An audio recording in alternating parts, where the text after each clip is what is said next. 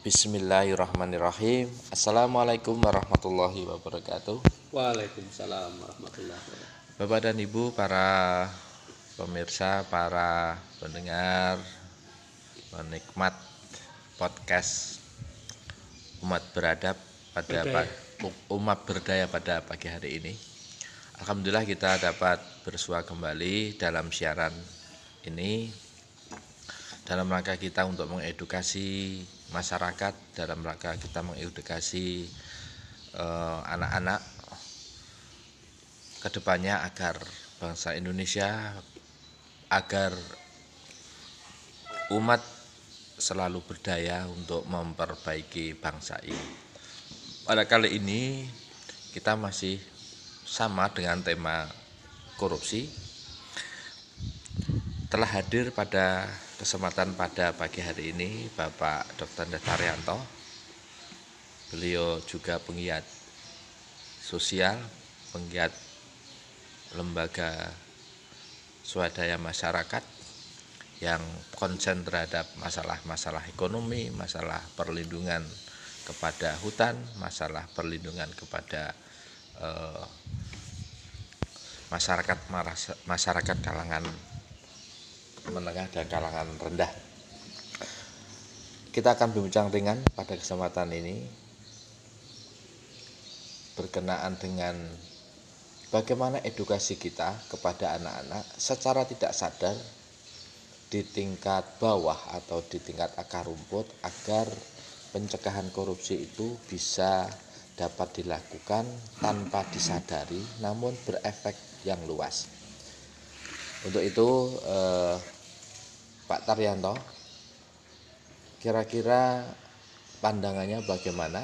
Eh, kita memberikan pendidikan kepada anak di rumah ataupun di masyarakat tanpa disadari namun itu akan berefek bahwa itu akan bertujuan untuk mencegah adanya korupsi yang ada di lingkungan kita. Eh, Terima kasih Pak Joko Assalamualaikum para pemirsa mitra umat berdaya Terima kasih sudah diundang di studio ini untuk berbagi ya gagasan dan juga pengalaman. Eh, gini Pak Joko, bahwa anak-anak kita itu kan tinggal di keluarga-keluarga. Ya. Itu normalnya. Ya. Tapi ada juga sejumlah anak-anak yang tinggal di eh, panti asuhan Ya. Atau di eh, pesantren-pesantren Ya, betul. gitu. Tetapi ada juga anak-anak kita yang tinggal di kolong-kolong jembatan, ya, anak, sebagai anak jalanan karena mereka eh, broken home atau mereka kemudian memang tidak punya orang tua dan tidak terurus gitu ya. Jadi latar belakang anak sekarang itu Beragam. variannya banyak sekali. Seperti itu. Nah, tapi sebagai anak dalam kerangka demografi eh, mereka adalah masuk dalam usia non produktif. Ya. non produktif. Nah, dan jumlahnya hampir eh, sekitar 18% dari jumlah warga negara untuk anak-anak ya. Eh, itu artinya jumlahnya sangat banyak.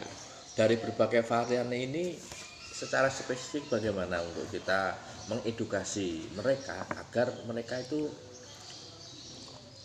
bisa eh, bagaimana mencegah nanti mereka tidak akan melakukan tindak korupsi korupsi dari awal.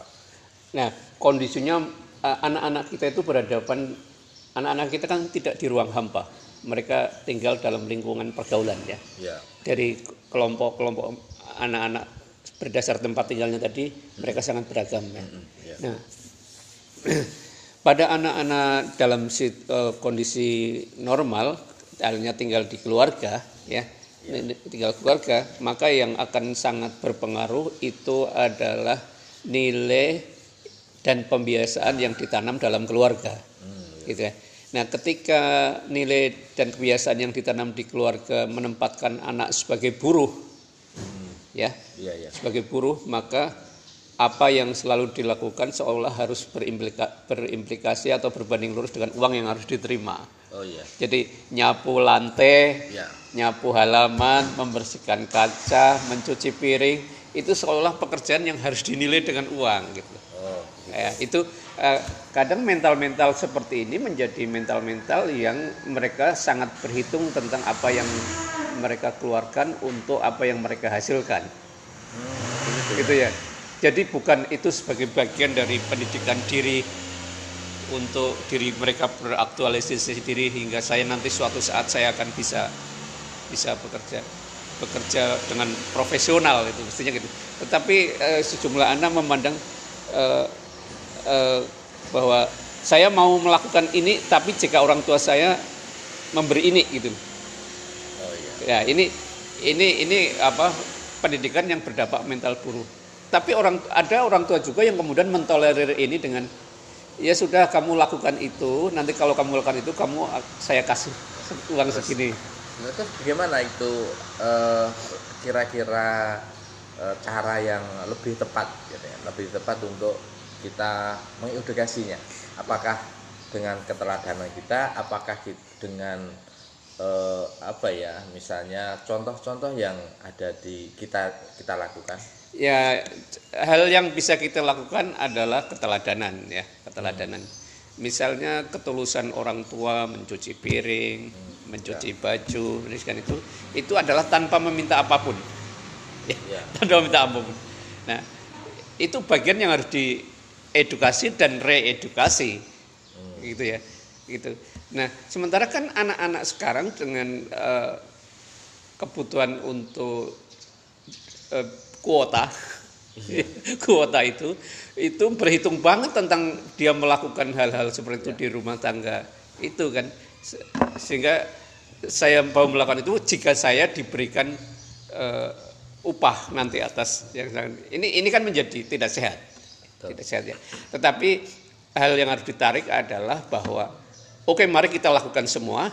Karena dengan melakukan semua itu berarti urusan-urusan kita bisa jadi hemat sehingga kita bisa punya sumber daya untuk membeli kuota untuk membeli ke- kebutuhan kita kayak kayak gitu pak. Jadi keteladanan seperti itulah. Jadi tidak mentalitas buruhnya yang kemudian di dikedepankan gitu. Ya. gitu. Kebanyakan kita Pak Taryanto bahwa eh, interaksi dengan orang tua itu sebetulnya menempati porsi hampir dua per tiga, dua per tiga dalam satu hari. Hmm. Sedangkan sepertiganya itu eh, mereka berada di lingkungan luar. Hmm. Dengan keteladanan yang ada di keluarga kita, apakah itu nanti bisa berimplikasi ataukah ap- apakah juga nanti sepertiga dari itu bisa memengaruhi dari keteladanan yang yang sudah dibentuk di keluarga itu. Eh, itu tergantung intensitasnya ya. Oh, ya. Waktunya di keluarga memang luas, Ya. lama ya. Tetapi intensitasnya mungkin yang kurang. Ya. Intensitasnya kurang. Hmm. Iya. J- Jadi intensitas itu adalah fungsi dari ke, kera- ke- kejelasan kerangka dan kedalaman kedalaman kerang- kerangka itu ditanamkan gitu ya. Jadi kalau misalnya dalam satu hari, dua per tiga hari eh, anak hanya keluar masuk rumah, tapi misalnya tidak ada eh, anak hanya makan, main, tidur atau itu, aja, tidak ada proses dialog interaktif untuk itu, itu ya sama aja, sama aja. Dan eh, kita melihat begitu banyak anak kemudian di luar rumah membawa apa yang di luar rumah sebagai nilai utama yang kemudian mewarnai yang di rumah karena merasa di rumah tidak mendapatkan nilai itu gitu. Jadi, itu artinya yang di luar itu pun akan sangat bisa mempengaruhi dan membongkar yang ada di rumah sehingga kemudian yang banyak terjadi adalah anak kita membanding-bandingkan perlakuan dan fasilitas yang diberikan oleh anak lain di keluarga lain di keluarga kita gitu. Jadi kalau sudah dikatakan di keluarga nanti walaupun menempa- menempati porsi dua per tiga dari interaksinya itu nanti akan akan tergerus oleh Yang sepertiga di luar. sepertiga di luar ketika di, di keluarga itu tidak ada Tidak proses. perencanaan Iya. ada- tidak ada perencanaan di dalam proses pendidikan itu Iya, it- Jadi- itu itu bahayanya di situ. Nah, inilah bisa dikatakan bahwa pentingnya pendidikan keluarga ya Iya, ini. betul. karena memang ini eh, satu apa ya eh, era baru bahwa sekarang keluarga memang harus ikut bertanggung jawab secara penuh terhadap Hmm. pendidikan anak itu ya karena memang di situlah eh, porsi paling besar Ya. pembentukan daripada karakter sehingga dua dua ya dua per tiga waktu anak di rumah ya itu mestinya memang keluarga-keluarga Indonesia harus makin kaya dan kuat dengan kerangka pendidikan untuk anaknya kan gitu. Ya. Nah sekarang kan eh, keluarga-keluarga kita justru pada menyerah dan mengeluhkan anak di rumah. oh iya Mestinya ketika anak di rumah itu menjadi peluang kesempatan bagi para orang tua untuk mengarahkan, oh anak saya eh, ini loh pilihan-pilihanmu begini loh. Gitu. Mestinya begitu, bukan Iya. dikeluhkan. Anak-anak kok cuma di rumah main game tidur ngajak teman ada ini. Oh, ya. Ironis sekali sekarang ya. Ironis sekali. sekarang sekarang dalam kondisi seperti ini kita harus apa ya? Harus jeli, jeli dan harus kita peka terhadap perkembangan anak ketika kita berada di keluarga. Selanjutnya Pak Taryanto, ini sangat konsen ketika eh, itu didasari bahwa di dalam keluarga itu masih lengkap. Namun Hmm. kita juga harus eh, mempunyai satu pemikiran, harus satu mempunyai pandangan. Bagaimana dengan anak-anak yang tadi dikatakan di awal itu mereka yang eh, di jalan-jalan di kolong jembatan ataupun di Panti-panti ya. di panti-panti yang yang apa ya tidak mempunyai apa ya sandaran mereka itu berlindung Hmm. jadi karena jadi anak itu hidup sendiri ataupun ikut hidup bersama-sama komunitasnya itu bagaimana Pak Taryanto? Ya. Yang pertama jangan hanya memandang anak hanya but, hanya butuh eh, warek ora rewel. Marek ora rewel gitu. Marek ora rewel. Eh, banyak anak yang tumbuh di keluarga eh, yang tidak lengkap ataupun eh, orang tuanya merantau dan hanya dititipkan pada mbah atau dititip di panti asuhan yang kemudian eh, hanya di diupayakan yang penting warat ora kaliren terus anak ora rewel Ya. gitu. Nah, eh, pandangan yang seperti ini tentu akan menjadi sangat sangat menjadikan anak seolah-olah sebagai makhluk yang hanya tumbuh biologis saja, Pak. Ya. tumbuh biologis saja. Sementara kan pada diri anak kan diri yang menyeruak rasa ingin tahu, rasa ingin mencoba, rasa ingin berkembang itu. Nah, atas kondisi seperti itu tentu eh, panti-panti asuhan itu harus sudah memiliki eh, kerangka untuk pendidikan anak ya begitu juga tempat-tempat penitipan anak ya tempat-tempat penitipan anak termasuk ruang rumah-rumah singgah untuk anak-anak jalanan. Oh, betul. ya itu harus mulai masuk dalam situasi di mana ada kerangka pembinaan besar ke mana anak anak-anak yang berada di sini akan diarahkan.